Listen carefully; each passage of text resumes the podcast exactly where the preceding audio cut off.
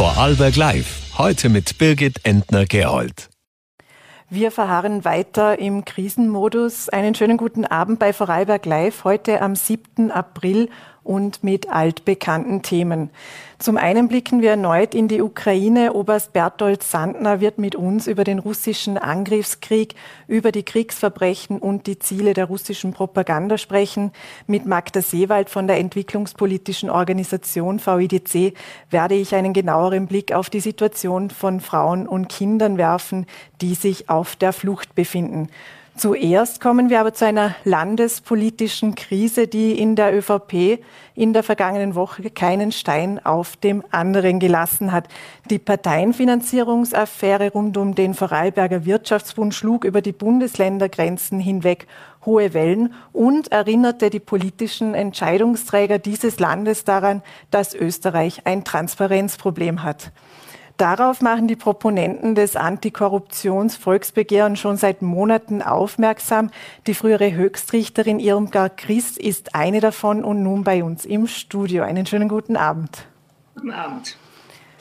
Frau Dr. Gries, wir kennen die Vorwürfe. Ähm, es besteht der Verdacht, dass Unternehmer quasi genötigt wurden, Inserate in einem Magazin des Wirtschaftsbundes zu schalten. Es scheint möglicherweise Probleme bei den, mit der Steuerverrechnung gegeben zu haben. Und es könnte auch sein, dass Landesgelder via Wirtschaftsbund Zeitung eben zum Wirtschaftsbund flossen. Was für Lehren sollen wir denn aus dieser Affäre ziehen?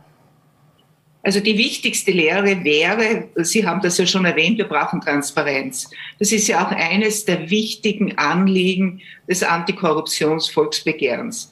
Denn wenn es Transparenz gibt, dann ist es viel, viel schwieriger oder wenn nicht gar ausgeschlossen, solche Geschäfte zu machen und Gelder auf diese Art und Weise zu Parteien zu lenken. Also zu verduschen, über wie viel Mittel die Parteien in Wahrheit verfügen, weil sie eben hier Finanzquellen haben, die sie nicht offenlegen. Also und diese Transparenz, die wir dringend brauchen, die betrifft vor allem auch die Parteienfinanzierung. Das ist ja auch die Frage des fairen Wettbewerbs. Eine Partei, die heimliche Geldquellen hat, die sich viel besser finanzieren kann als andere, die kann auch ganz andere Mittel einsetzen, um Stimmen zu gewinnen. Und das passt mit einem fairen Wettbewerb, mit einer Demokratie nicht zusammen. Sie haben die Parteienfinanzierung angesprochen. Da sind jetzt ja auch schon Gesetze am Entstehen. Auf Bundesebene gibt es einen Entwurf. Auf Landesebene in Vorarlberg wurden erste Eckpunkte eingeschlagen. Hätten diese Gesetze diese Affäre nun verhindern können? Wenn es schon bisher eine Prüfbefugnis des Rechnungshofs gegeben hätte. Also das heißt, dass der Rechnungshof wirklich in die Bücher der Parteien schauen kann. Also wirklich nachprüfen kann, welche Mittel haben die Parteien, wie haben sie sie eingesetzt, woher haben sie sie bekommen. Denn diese Möglichkeit haben wir jetzt noch nicht. Wenn das schon gewesen wäre, wäre es natürlich viel schwieriger. Ich sage nicht, dass es ausgeschlossen ist. Also gewitzigte Leute finden, finden immer irgendwelche Wege, aber wäre es wesentlich schwieriger, solche Konstruktionen zu machen. Das heißt, diese Offenlegungspflicht gegenüber dem Rechnungshof und diese Prüfbefugnis des Rechnungshofes, dass der wirklich hingehen kann, dort nachschauen kann, ja, wie haben die das verbucht, was haben die gemacht, welche Veranstaltungen waren, wie wurden die finanziert oder was immer. Das wäre absolut notwendig. Das wird gefordert schon seit längerer Zeit. Und wenn es kommt, hoffe, ich hoffe, dass es kommt. Also jetzt spricht viel dafür, dass wir wirklich so ein, eine Änderung des Parteiengesetzes bekommen. Dann werden solche Geschäfte, die man hier gemacht hat, nicht mehr so leicht möglich sein. Jetzt stehen ja nicht nur Vorfeldorganisationen der ÖVP im Blick, es gab auch in Vergangenheit äh, andere Konstruktionen mit parteinahen Vereinen, die auch zu möglicherweise fragwürdigen äh, Geldflüssen geführt haben. Ähm, was kann der Rechnungshof bei parteinahen Vereinen kontrollieren? Man wird es ja irgendwie definieren müssen. Wie wird das gesetzlich umsetzbar sein? Ja, da, es wird genau beschrieben werden müssen oder genau festgelegt werden müssen, welche Befugnisse hier der Rechnungshof hat. Dass der Rechnungshof, wenn das so Vorfeldorganisationen einer Partei sind, genauso die Befugnis hat, deren Bücher zu prüfen. So wie der Rechnungshof halt ein öffentliches Unternehmen prüfen kann. Wenn der Bund in einem bestimmten Ausmaß beteiligt ist oder ein Land, kann ein Rechnungshof, also Landesrechnungshof oder Bundesrechnungshof, prüfen. Und genau das braucht man auch bei diesen Vorfeldorganisationen der Parteien. Weil an sich ist es ja lächerlich. Nicht, wenn es ganz leicht möglich ist, dass ich jemanden dazwischen schalte, eben so ein Institut oder wie immer ich das dann nenne, das Gelder bekommt und gleichzeitig auch jetzt Veranstaltungen einer Partei, Werbemittel einer Partei finanziert, ja, dann kann ich natürlich Beschränkungen der Wahlkampfausgaben zum Beispiel ganz leicht umgehen. Und es ist eigentlich die Partei, dann eigentlich, ich sage das jetzt, klingt ein bisschen zynisch, schlecht beraten, die diese Wege nicht wählt, weil sie ja von vornherein geringere Chancen hat. Die Leute sprechen einmal auf Werbung an, auf Information an und der, der hier mehr Mittel einsetzen kann, der ist dann auch erfolgreicher als der andere. Und daher, um hier Fairness zu erreichen, um gleiche Bedingungen zu erreichen, braucht es diese Kontrollmöglichkeiten. Ähm, der Parteienfinanzierungsexperte Hubert Sickinger sprach in diesem Zusammenhang auch von Spendenwäsche und forderte unter anderem, diese strafrechtlich auch unter Strafdrohung zu stellen. Wie streng müssen denn die Sanktionen sein? Ja, sie müssen abschreckend sein. Wenn das etwas ist, was man aus der Portokasse bezahlt, ja, dann wird sich das auch nicht auswirken. Dann wird das etwas sein, was man von vornherein einkalkuliert. Das ist halt ein Risikoposten. Wahrscheinlich werden wir das zahlen müssen und das verteuert sich die Aktion. Ja, das darf nicht sein. Also das muss schon empfindlich sein. Und es geht ja, es geht ja um viel dabei. Es geht um den fairen demokratischen Wettbewerb. Und da müssen wir alles einsetzen, um das sicherzustellen. Und dazu gehören halt auch entsprechende Strafen. Jetzt haben wir in der Wirtschaftsbund Causa auch gesehen, dass im besagten Magazin auch landeseigene beziehungsweise Unternehmen mit Landesbeteiligung Inserate geschalten haben. Der Landeshauptmann meinte, er könne da nicht sonderlich eingreifen. Hat er damit recht oder sollte es doch möglicherweise, sollten möglicherweise gewisse ähm, Grenzen eingezogen werden, wie und wo landeseigene oder Unternehmen mit Landesbeteiligung oder Bundesbeteiligung Inserate schalten dürfen und können. Auf jeden Fall. Vor allem gehört es inhaltlich bestimmt. Ein öffentliches Unternehmen, ein Unternehmen, das dem Land oder dem Bund gehört, darf nur dann inserieren, wenn das für dieses Unternehmen notwendig ist, wenn das jetzt ein Unternehmen ist, das im Allgemeinen, der allgemeinen Wirtschaft tätig ist, wenn das eine Behörde ist, dann darf sie überhaupt nur inserieren, wenn ein Informationsbedürfnis der Öffentlichkeit besteht. Und wann immer hier Mittel der öffentlichen Hand eingesetzt werden, und das sind sie ja unmittelbar, wenn es eine Behörde macht, mittelbar, wenn das eine landeseigene oder bundeseigene GmbH ist oder an denen das Land oder der Bund mit Mehrheit beteiligt sind, na, da muss sichergestellt werden, dass das nicht Geld ist, das eigentlich nicht dem Unternehmen dient, sondern in Wahrheit dazu eingesetzt wird, damit eine Partei profitiert. Ja, damit eben das Medium, in dem inseriert wird, positiv über diese Partei oder über diesen Politiker schreibt. Das haben wir erlebt, das erleben wir. Und ich finde, das muss abgestellt werden. Und natürlich kann man da Richtlinien aufstellen, ist ja gar keine Frage. Wenn ein Land Eigentümer eines Unternehmens ist, na, dann können sie ja bestimmen, wie das Unternehmen geführt wird. Also da gibt es Möglichkeiten. Also zu sagen, ja, wir können nicht, weil unmittelbar kann ich nicht eingreifen. Also das finde ich eine Ausrede. Also die Richtlinien können über Empfehlungen hinausgehen. Natürlich. Und das gehört auch sanktioniert, ja. Weil wenn es nicht sanktioniert ist, dann ist das in vielen Fällen nur beschriebenes Papier. Weil dass die Leute sagen, naja gut, das ist ja eigentlich vorgeschrieben, daher muss ich mich daran halten. Es passiert mir zwar nichts, wenn ich es nicht tue, aber ich mache es trotzdem.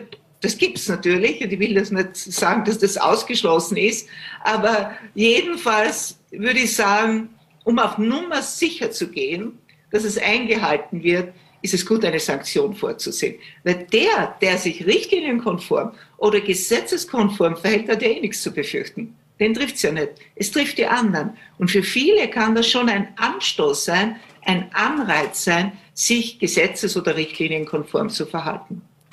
Was ist Ihrer Ansicht nach nun der beste Weg, die Causa in Vorarlberg aufzuarbeiten? Die Opposition sagt, es müsse der Rechnungshof dran, dafür braucht es noch entsprechende gesetzliche Änderungen.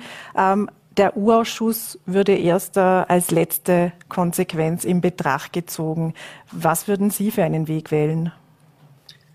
Also ich glaube, dass eine Prüfung durch den Rechnungshof vorzuziehen ist. Warum?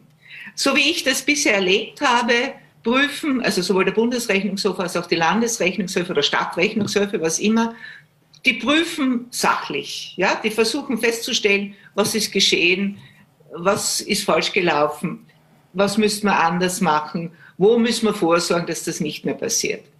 Ein Untersuchungsausschuss ist immer auch, und das ist jetzt nicht abwertend gemeint und das heißt auch nicht, dass ich gegen Untersuchungsausschüsse generell bin, ist immer auch eine politische Bühne, das ist ja klar. Das ist eine Möglichkeit für die Opposition, auf sich aufmerksam zu machen, auch aufzukehren, ist auch wichtig und notwendig. Aber es vermischt sich ein bisschen, ja. Es steht die sachliche Aufklärung nicht in diesem Maß, würde ich sagen, in diesem Maß im Vordergrund wie bei einem Rechnungshof. Ein unabhängiger Rechnungshof, na, der schaut sich an, was wiegt das Hat's. Beim Untersuchungsausschuss kann es ein bisschen vermischt sein, ja. Also ich würde sagen, dass in einer solchen Causa eine Prüfung durch den Rechnungshof eine, eine gute Sache wäre, weil sie ja auch alle Parteien gleich trifft, ja. Auch wenn jetzt andere Parteien ähnliche Verbindungen haben, ähnliche Geschäfte gemacht haben oder was immer, all das wird untersucht. Beim Untersuchungsausschuss ist auf der Fokus oft auf eine Partei gerichtet, nicht auch auf die anderen und dann entsteht kein wirklich vollständiges Bild. Wenn wir vielleicht auf die Metaebene blicken im Antikorruptionsvolksbegehren, heißt es unter anderem, dass wir alle Recht auf Politiker mit Anstand und Integrität haben. Wie integer schätzen Sie denn unsere Politikerinnen und Politiker dieses Landes ein? Also was wir da in der letzten Zeit erfahren haben oder erfahren mussten, lässt die Integrität mancher dieser Personen schon sehr zweifelhaft erscheinen. Also es, man kriegt schon den Eindruck, das sind Menschen, die in diesen Positionen, da sind Menschen in diesen Positionen, die auch sehr verführbar sind, ja? die an ihrer Macht festhalten, die sie ausbauen wollen, die auch die Nähe von reichen, wohlhabenden Leuten oder wie immer suchen, die dann bessere Karten haben, wenn sie irgendwas brauchen, einen besseren Zugang haben. Und man hat, also für mich ist schon auch der Eindruck entstanden, dass wir, Österreich ist ein kleines Land, da schon eine, eine starke Verhaberung haben. Man kennt einander, man ist gleich per Du. Und mein Chef, ich war Konzipientin in einer Anwaltskanzlei, hat immer wieder gesagt, eine schmutzige Hand wäscht die andere. Und dieser Eindruck ist bei vielen dieser Geschichten auch entstanden. Aber, das würde ich dazu sagen, der Ball liegt auch bei uns, bei uns allen, Bürgerinnen und Bürgern, Wählerinnen und Wählern. Wir müssen halt auch das schauen. Nicht sagen, ja, der ist besonders trickreich. Also der ist gewitzig und irgendwie das vielleicht noch bewundern, ne, wie der den anderen austrickst oder wie er das macht. Wir müssen das verlangen und vor allem auch in unserem eigenen Verhalten auch solchen Maßstäben gerecht werden, dann könnte es für das ganze Land ein Fortschritt sein und wir könnten diese tollen Möglichkeiten, die wir bei uns haben, noch viel besser nützen. Wenn wir abschließend noch zu einem anderen Thema kommen, jetzt ist die vergangene Bundespräsidentenwahl fast sechs Jahre, fast genau sechs Jahre her. Ähm, Sie traten selbst dazu an. Wie denken Sie an die Zeit vor sechs Jahren zurück? Ja, für mich war das schon eine außerordentlich spannende und herausfordernde Zeit, weil ich ja vorher nie politisch tätig war. Ich habe da überhaupt keine Erfahrung gehabt, ich habe auch keine Medienerfahrung und all das nicht gehabt, auch keinen Coach und niemanden gehabt, sondern ein, ein Team von jungen, motivierten Leuten, die sich da wirklich hineingehaut haben. Und das Ganze war ja nur spendenfinanziert, also keine Partei, die mich da wirklich unterstützt hätte. Die Neos haben ja den jetzigen Bundespräsidenten und mich etwa zu gleichen Teilen unterstützt. Also Geld jedenfalls von den Neos ist auch keines geflossen, wie immer. Aber es waren viele Neos, Anhängerinnen und Anhänger, die auch mich unterstützt haben, wofür ich auch sehr dankbar bin. Ja, es, ich bin sehr froh, dass ich es gemacht habe. Ich habe viel über Österreich gelernt. Ich habe viele Leute kennengelernt. Ich bin auch vielen Leuten in einem sehr guten Sinn begegnet, dass ich sie kenn, nicht nur kennengelernt habe, schätzen gelernt habe, sondern auch gesehen habe, wie viel Gutes bei uns passiert, wie viel Initiativen es im Kleinen gibt, wie viel engagierte Menschen. Das ist war und ist für mich absolut eine Bereicherung. Könnten Sie sich einen zweiten Anlauf vorstellen? Nein, ich bin, also ich werde heuer 76, also das ist ein, ein schönes Alter. Bin sehr froh, dass, dass ich noch so gut beieinander bin. Und ich finde, da kommt einem eine Zeit, wo man dann auch beginnen muss. Eine Freundin von mir hat das erst gestern gesagt, dass man aufhören soll zu beginnen und beginnen soll aufzuhören. Und dass man dann auch seine Kräfte und Fähigkeiten realistisch einschätzt und sagt, was kann ich noch leisten, was kann ich noch Gutes machen und sich auf das konzentrieren. Jetzt mehren sich die Rufe auch, dass sich Bundespräsident Alexander van der Bellen ähm, äußern soll, ob er erneut antreten wird oder nicht. Bis wann muss er sich denn Ihrer Meinung nach entschieden haben? Also müssen tut er gar nichts, es ist klar, aber ich fände es auch einen Akt der Fairness, wenn er das bald sagt, weil ja klar ist, die Spiel oder das Spiel ist ganz anders aufgestellt, wenn der jetzige Bundespräsident nicht mehr antritt, als wenn er antritt. Wenn er wieder antritt, ist wahrscheinlich gelaufen. Und nicht nur wahrscheinlich, das wahrscheinlich kann man streichen. Dann ist es gelaufen. Dann wird sich jeder überlegen, soll ich da überhaupt antreten, soll ich mir das antun? Vielleicht sagt dann auch eine Partei, also der Einsatz ist es uns gar nicht wert, er hat das gut gemacht, also das passt schon, macht man gar nicht. Wenn er nicht antritt, dann werden die Karten neu gemischt. Und man braucht auch eine gewisse Vorlaufzeit, um eben hier jemanden aufzubauen oder, oder auch Leute zu gewinnen. Nicht, ich weiß nicht, ob die, die schon in der Hinterhand haben, die möglichen Kandidatinnen und Kandidaten, kann ich nicht sagen. Aber andererseits, es ist eine Sache des Bundespräsidenten. Das ist seine Entscheidung. Vielleicht ist er in seinem Meinungsbildungsprozess noch nicht so weit. Ich finde auch nicht, dass wir sagen, er muss. Müssen tut er gar nichts. Ne? Wäre schön, wenn man es bald weiß. Wenn man es nicht bald weiß, ich finde, der Schaden hält sich auch in Grenzen. Ja? Denn die Hoffnung oder die Erwartung ist schon sehr groß, dass er sich dafür entscheiden wird, wieder anzutreten. Frau Dr. Gries, herzlichen Dank für Ihre Einschätzung und die Zeit, die Sie sich genommen haben. Gerne. Alles Gute. 42 Tage sind nun seit dem ersten groß angelegten Angriff Russlands auf die Ukraine vergangen. Die russische Aggression brachte Tod und Zerstörung in dem Land. Es wird von Kriegsverbrechen berichtet. Wir alle kennen die Bilder und die Berichte aus Butscha. Und in Mariupol, so wie der ukrainische Präsident heute sagt, gibt es kaum mehr ein intaktes Gebäude. Wie es weitergeht, weiß niemand. Was wir wissen oder was möglicherweise zu erwarten ist, möchte ich nun mit Oberst Bertolt Sandner besprechen, der am Institut für höhere militärische Führung lehrt und forscht. Einen schönen guten Abend. Schönen guten Tag.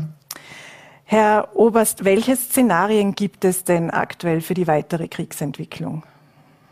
Nun, wir sind zurzeit in einer, in einer gewissen Phase der Umorganisation, um nicht zu sagen des Stillstands angekommen. Die Phase des Versuchs, die Ukraine insgesamt zu umfassen und in einem sehr umfassenden Angriff von Norden über Osten und Süden einzunehmen, insbesondere der Ansatz auf Kiew, ist ganz eindeutig gescheitert. Äh, und die russischen Streitkräfte haben sich beginnend mit, mit Ende März 30. März begonnen, aus dem Norden der Ukraine zurückzuziehen was wir momentan gerade beobachten, ist der Rückzug über Weißrussland und russisches Gebiet hin zu einem neuen großen Verfügungs- und Bereitstellungsraum im Nordosten der Ukraine, also auf russischer Seite in etwa auf der Höhe Kharkiv und darüber, äh, um dort für einen neuen massierten Ansatz zu der sogenannten Befreiung des Donbass bereitzustellen. Was bedeutet denn diese Neuausrichtung für die ukrainische Bevölkerung? Für die ukrainische Bevölkerung bedeutet es auf jeden Fall, dass einmal dort in den Bereichen, wo die russischen Kräfte abgezogen sind und die ukrainische Bevölkerung sehr gelitten hat, einerseits durch die Kampfhandlung, aber eindeutig auch durch Plünderung und Sie haben es angesprochen, diese, diese Massaker, die durch äh, vermutlich russische Kräfte äh, verübt wurden, sehr gelitten hat. Dort bedeutet es natürlich einmal eine gewisse Entlastung. Äh, in den nun äh, neu formulierten Schwergewichtsbereichen sehe ich natürlich schon vermehrtes Leid auf die ukrainische Bevölkerung zurückzukommen. Nicht vergessend auch, wenn wir in Richtung Süden blicken, der Raum Mariupol, äh, eine komplett zerstörte Stadt mit immer noch um die 100, 160.000 äh, dort nicht geflohenen oder eingeschlossenen Zivilisten, deren äh, Lebensbedingungen, Lebensumstände natürlich mit jedem Tag schlechter werden. Wie stark sind denn die russischen Truppen noch, auch im Vergleich oder im Kräfteverhältnis zu den ukrainischen Truppen? Ja, das ist sehr schwer zu sagen, weil uns insbesondere eine klare Sicht auf die äh, Stärke der ukrainischen Truppen fehlt. Äh, die russischen Truppen haben insbesondere im Norden, im Raum Kiew, massivste Verluste erlitten. Also es wurden ganze Einheiten aufgerieben und vernichtet. Man kann schon davon ausgehen, dass, dass sie in diesem Bereich sehr stark geschwächt. Wodurch man das von russischer Seite jetzt auszugleichen versucht, ist einerseits äh, das klare Konzentrieren auf das Schwergewicht im Osten und andererseits eine, man könnte sagen, eine versteckte Mobilisierung von Kräften in Russland, indem man versucht, dort aus ehemaligen Zeitsoldaten, ehemaligen Wehrpflichtigen neue Kräfte aufzubieten, diese auszurüsten, auszubilden, um diese Verluste auszugleichen. Auf der ukrainischen Seite ist das sehr schwierig zu sagen. Man kann aber davon ausgehen, dass auch die ukrainischen Kräfte, insbesondere die, die im Osten äh, eingesetzt waren, sehr, sehr schwere Verluste erlitten hat. Es gibt da Zahlen von 40 bis 60 Prozent. Und das insbesondere im Bereich des Großgerätes, äh, Kampfflugzeuge, Panzer, schwere Flugabwehrwaffen, äh, relativ, relativ viel Material verloren wurde in den Gefechtsanlagen. Sie haben es auch gerade angesprochen, in diesem Krieg bleibt da vieles ungeprüft, was für einen Krieg ja auch sehr üblich ist. Russland wirft der Ukraine vor allem auch Inszenierung vor, was äh, sehr zynisch erscheint. Wie schwierig ist es denn jetzt aber in Kriegszeiten auch derartige Gräuel, Gräuel wie wir sie schon jetzt gesehen haben, zu verifizieren oder zu überprüfen? Grundsätzlich kann man mal davon ausgehen oder muss ansprechen, dass dieser Krieg von Anfang an ein Krieg um und mit Information war. Und wie Sie es ansprechen, es ist extrem schwierig, all diese Dinge, die in sozialen Medien äh, gassieren, die wir sonst so sehen, unabhängig zu prüfen.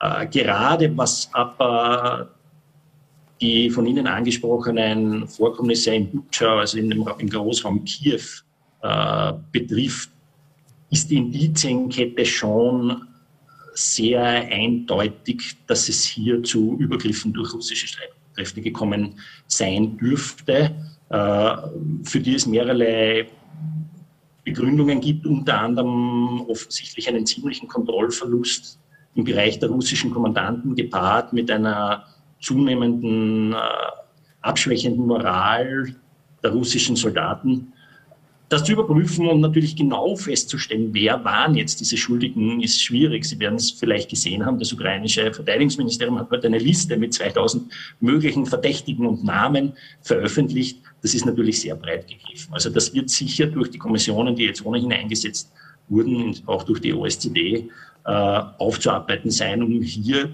genau zu identifizieren, wer war für diese Dinge verantwortlich und wer waren die ausführenden welche Rolle spielen in dem Bereich oder spielt in dem Bereich die russische Propaganda? Spielt die auch in die Truppen rein, so dass man auch sagen könnte, die Soldaten werden womöglich, also möglicherweise auch äh, gezielt ähm, angeheizt? Ganz, ganz sicher. Also die, die russische Propaganda, nämlich das Beeinflussen der eigenen Soldaten, spielt hier ganz eine gezielte Rolle. Ich mag Ihnen das konkrete Beispiel nennen der Entmenschlichung. Also seitens des russischen Narrativs, äh, wer ist unser Gegner, hören wir ja seit langem, die Ukraine hat keine Berechtigung zu existieren, die Ukrainer sind Nazi, wir wollen diesen Staat entnazifizieren, das sind ja keine Menschen. Und, und dieses immer wieder Beschallen, Beeinflussen der eigenen Soldaten, indem man den Gegner entmenschlicht, ist natürlich sozusagen von strategischer Seite ganz, ein ganz gezieltes Vorgehen, um auch den russischen Soldaten selber die Hemmungen zu nehmen, Ukrainer zu töten, mit, mit Sicherheit. Das kann man sich jetzt sagen. Die US-Regierung hat sich zu Butcher ja auch sehr klar geäußert und auch gesagt, das wird wahrscheinlich nur die Spitze des Eisbergs gewesen sein. Was glauben Sie? Das ist schwierig, das ist schwierig zu beantworten, wenn man, wenn man aber die Umstände betrachtet, dass die russischen Soldaten ja nicht nur in Butcher eingesetzt waren, sondern in, in vielen Bereichen. äh, und generell davon ausgeht, dass dieses, dieses Narrativ der Entmenschlichung des Gegners, dass das etwas ist, womit sämtliche russischen Soldaten konfrontiert sind in der Ukraine äh, und auch dieser, dieser Kontrollverlust auf unteren Führungsebenen äh, manifest ist, dann ist zu befürchten, dass das gegebenenfalls nicht äh, der einzige Ort bleiben wird, an dem solche Entdeckungen gemacht sind und ist auch zu befürchten, dass gegebenenfalls ähnliche Vorkommnisse auch jetzt bei der Offensive im Osten durchaus noch stattfinden können. Wenn wir jetzt auf die Kriegsführung blicken, inwiefern unterscheidet sich der Krieg oder die Kriegsführung Russlands mit jener damals im Kaukasus oder in Tschetschenien? Gibt es da klare Unterschiede, deutliche Unterschiede oder ist das, äh, geht Russland da nach einem ähnlichen Muster vor? Da müssen wir ein bisschen, da müssen wir ein bisschen differenzieren.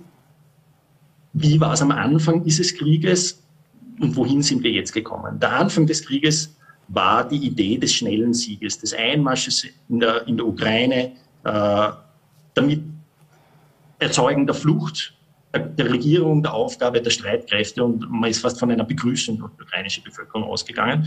Und auch dann, wie sich das nicht so abgezeichnet hat, war man am Anfang doch noch bemüht, zivile Ziele, Ziele wirtschaftlicher Infrastruktur zu schonen, vielleicht auch aus der Begründung heraus, äh, dasselbe mal benutzen zu können.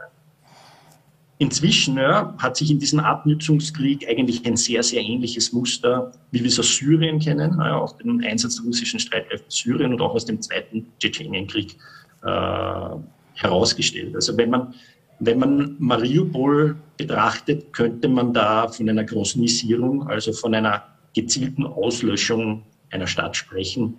Und damit sind die Methoden eigentlich denen Kaukasus, aber auch in Syrien nahezu gleichzusetzen. Der ukrainische Präsident Wladimir Zelensky fordert vom Westen mehr Unterstützung. Was kann denn der Westen noch tun?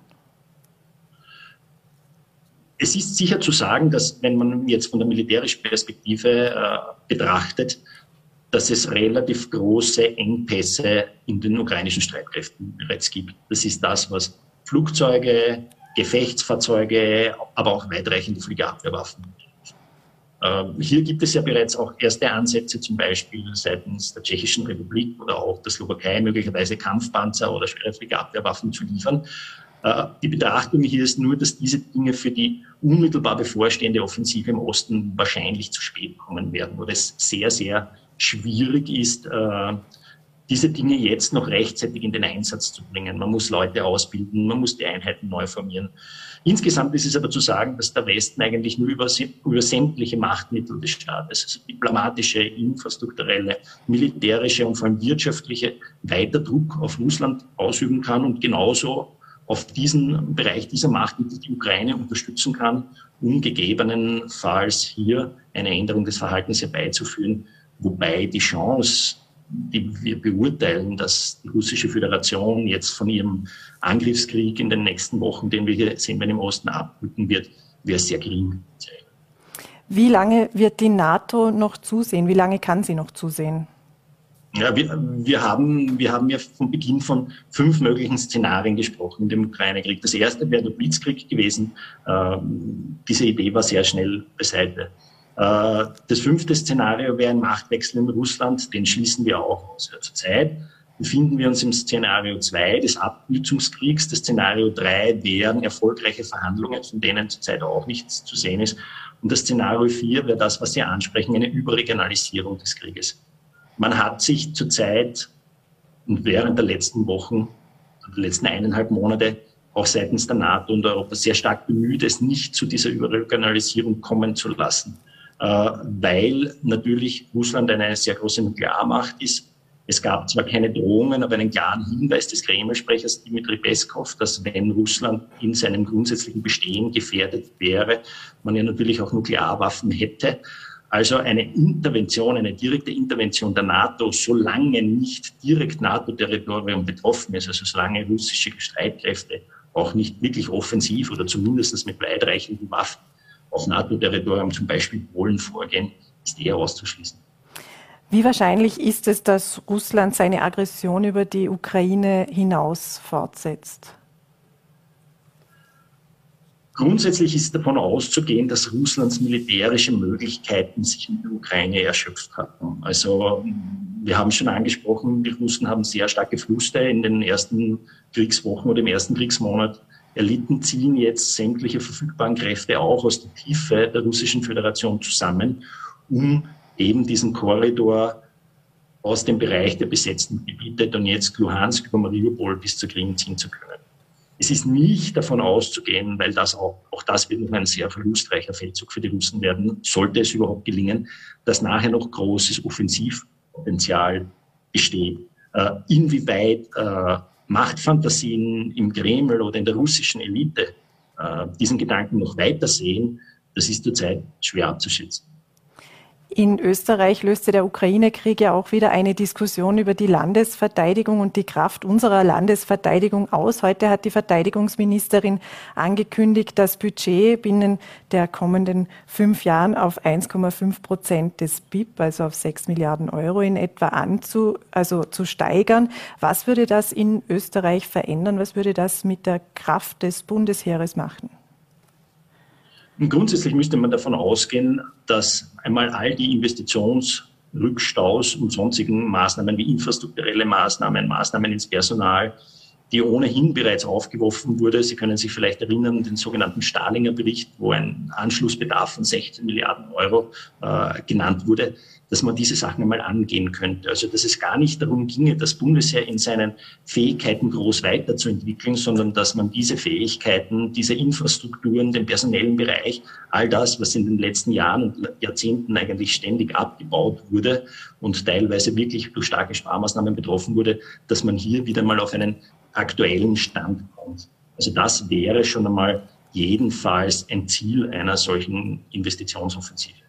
Also sie würde dafür sorgen, dass das Bundesheer wieder zurück zum verfassungsmäßigen Auftrag kommen könnte. Also man könnte schon davon ausgehen, dass das Bundesheer mit einer entsprechend höheren Dotierung natürlich deutlich besser in der Lage wäre, seinen verfassungsmäßigen Auftrag militärische Landesverteidigung wahrzunehmen, als es das jetzt in den letzten Jahren konnte, wo der Dienstbetrieb, der Übungsbetrieb, aber auch die Beschaffungen sehr stark durch das Sparen geprägt. Herr Oberst Sandner, ich danke Ihnen sehr herzlich für Ihre Zeit und die Analyse des Krieges und wünsche Ihnen noch einen schönen Abend. Gerne, auf Wiedersehen. Und mittlerweile sich, befindet sich ein Viertel aller Ukrainerinnen und Ukrainer auf der Flucht. Sie wurden entweder innerhalb des Landes vertrieben oder sie flohen ins Ausland. Vor allem Frauen, Kinder und ältere Menschen mussten fliehen. Magda Seewald von der entwicklungspolitischen Organisation VEDC kennt ihre Situation. Einen schönen guten Abend. Schönen guten Abend auch von meiner Seite und danke für die Einladung. Ähm, Frau Seewald, welche Gefahren sind denn Menschen auf der Flucht derzeit ausgesetzt? Also wenn wir jetzt von der Ukraine-Krise oder vom Ukraine-Krieg sprechen, dann stehen eigentlich die Alarmglocken überall auf Rot, was Frauenhandel oder sexuelle Übergriffe, sexuelle Gewalt betrifft. Es gab jetzt mehrere Konferenzen, die das besonders betont haben. Es gibt bereits erste Berichte darüber, dass Frauen Opfer von sexuellen Übergriffen oder auch von Vergewaltigung von Seiten der russischen Truppen geworden sind. Und äh, hier gilt es einfach einzuschreiten und möglichst das zu verhindern. Wie kann denn das gestoppt werden? Wie können Frauen und ihre Kinder am besten geschützt werden? Also idealerweise werden sie so schnell wie möglich aus der Ukraine geholt, organisiert, zumindest von den Grenzen, dass es einen Transport idealerweise von der EU organisiert gibt, um in die Länder verteilt zu werden.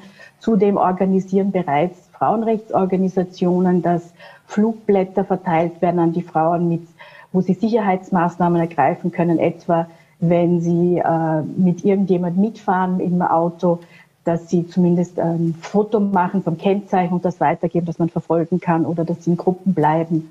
Das sind so Hilfestellungen. Aber idealerweise wird es organisiert, dass die Frauen möglichst schnell hierher kommen. Und es gibt auch von UNHCR bereits eingerichtete Sicherheitspunkte, äh, wo sie sich hinwenden können und äh, wo ihnen Hilfe ge äh, gegeben wird. Stichwort Frauenhandel, Menschenhandel. Was ist dazu denn aktuell bekannt? Äh, es gibt keine Zahl, Zahlen bisher, soweit mir bekannt ist, aber es gibt alarmierende Berichte von Frauenorganisationen, die zum Teil noch in der Ukraine oder in den umgrenzenden Ländern wie Polen äh, oder auch ähm, Ungarn tätig sind Äh, es gibt Vorfälle ähm, und vor allem auch äh, in, in Bezug auf Kinder, weil ja ein großer Teil der geflüchteten Kinder sind, auch dass Kinder verschwunden sind. Also hier gibt es durchaus alarmierende Zeichen. Auch wenn ich gehört habe von der österreichischen Polizei, die jetzt auch Maßnahmen setzen und bisher Bordelle oder so überprüft haben, ob es hier äh, zu Menschenhandel oder sexueller Ausbeutung jetzt von ukrainischen Frauen kommt, Sie sagen, es gibt noch keine Hinweise darauf hier in Österreich, aber ich glaube, das muss man sehr genau betrachten. Und in, aus Deutschland kennt man andere Berichte bereits schon, dass es hier durchaus zu Vorfällen gekommen ist. Was ist nun die Politik aufgefordert zu tun und welche Fehler dürfen nicht gemacht werden? Also wie gesagt, es sollten möglichst schnell die Frauen von, den, von der Grenze geholt werden, organisiert geholt werden. Es ist zwar sehr schön gewesen zu sehen, dass es sehr viel Solidaritätsbekundungen gegeben hat von den Menschen, die hingefahren sind zu den Grenzen und die Frauen holen, aber das birgt natürlich ein großes Risiko, weil da können durchaus auch Menschen hinfahren, die andere Absichten haben als Hilfe. Und äh, dann, wenn sie mal hier sind, ihnen möglichst schnell Arbeitsbewilligungen zu geben, dass sie arbeiten können. Da ist sind andere EU-Staaten besser als Österreich. Es, klappt zwar sehr gut mit dem Aufenthalt, mit der äh, Registrierung, allerdings muss, muss immer noch ein Arbeitgeber die Arbeitsbewilligung beantragen und das ist sicher ein Hindernis und ein Risiko, dass Frauen auch hier noch äh, aus der Not heraus auch in die Fängen von Menschenhändlern geraten. Gibt es Lehren, die man aus vergangenen Fluchtbewegungen wie jener etwa im Jahr 2015 ziehen kann?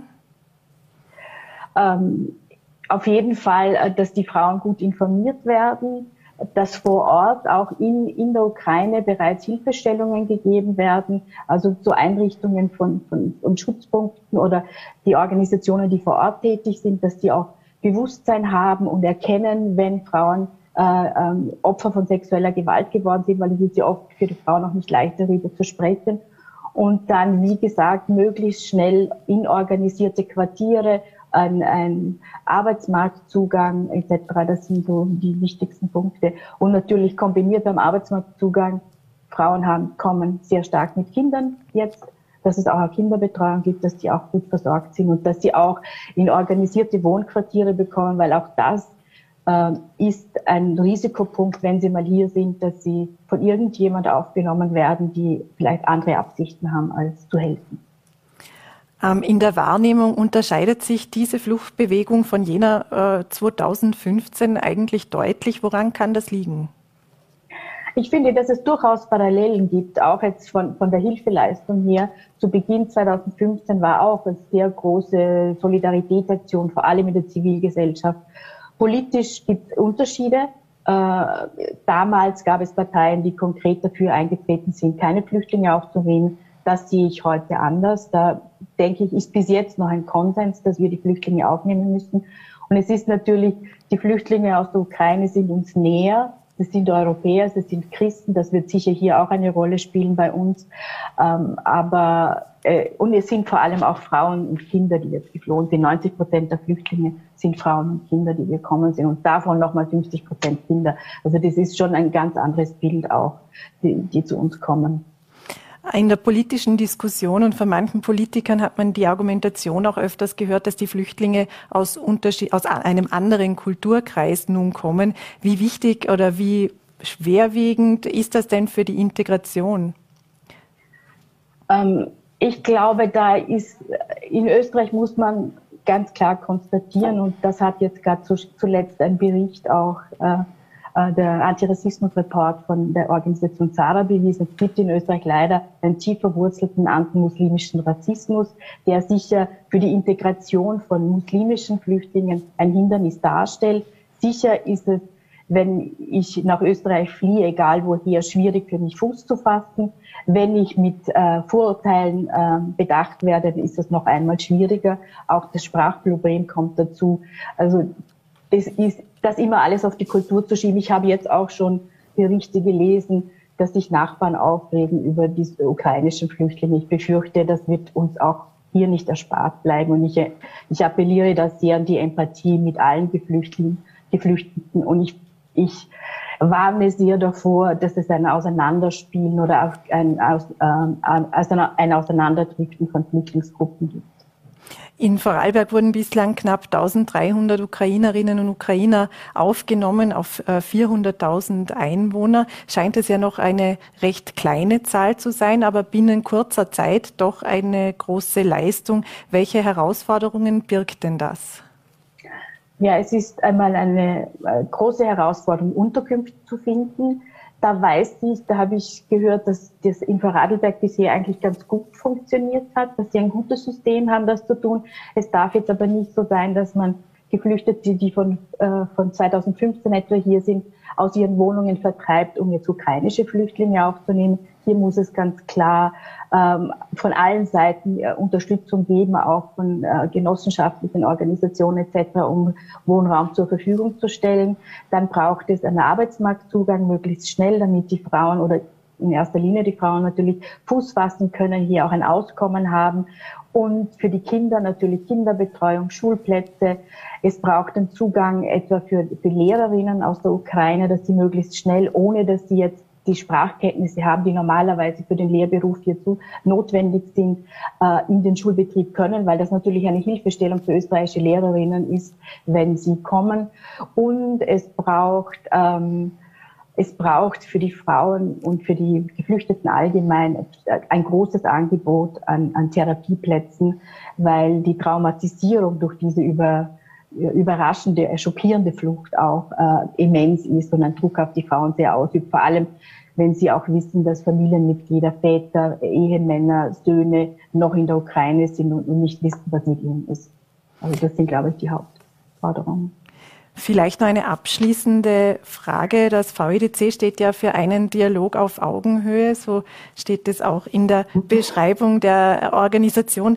Wo fehlt denn dieser Dialog aktuell? Vielleicht in Österreich, aber auch global gesehen?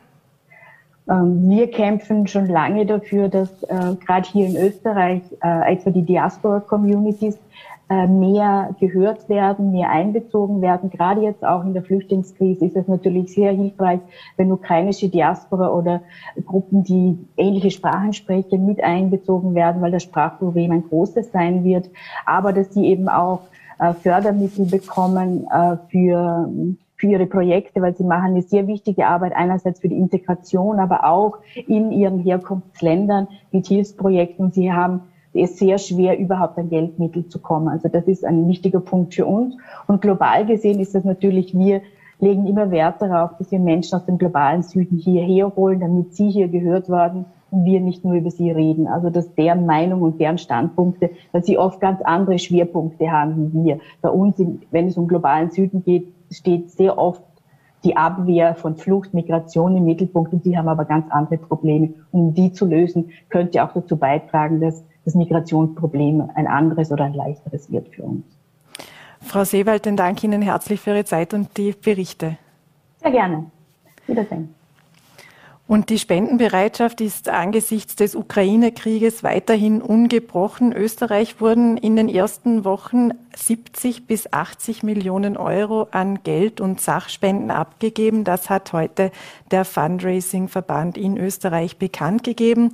In Vorarlberg sehen wir auch eine große Spendenbereitschaft. 1,4 Millionen Euro, knapp 1,4 Millionen Euro hat die Initiative Vorarlberg hilft der VN, der Caritas, dem Roten Kreuz und dem Land Vorarlberg bereits erhalten. Die Spendengelder kommen den Kriegsvertriebenen zugute.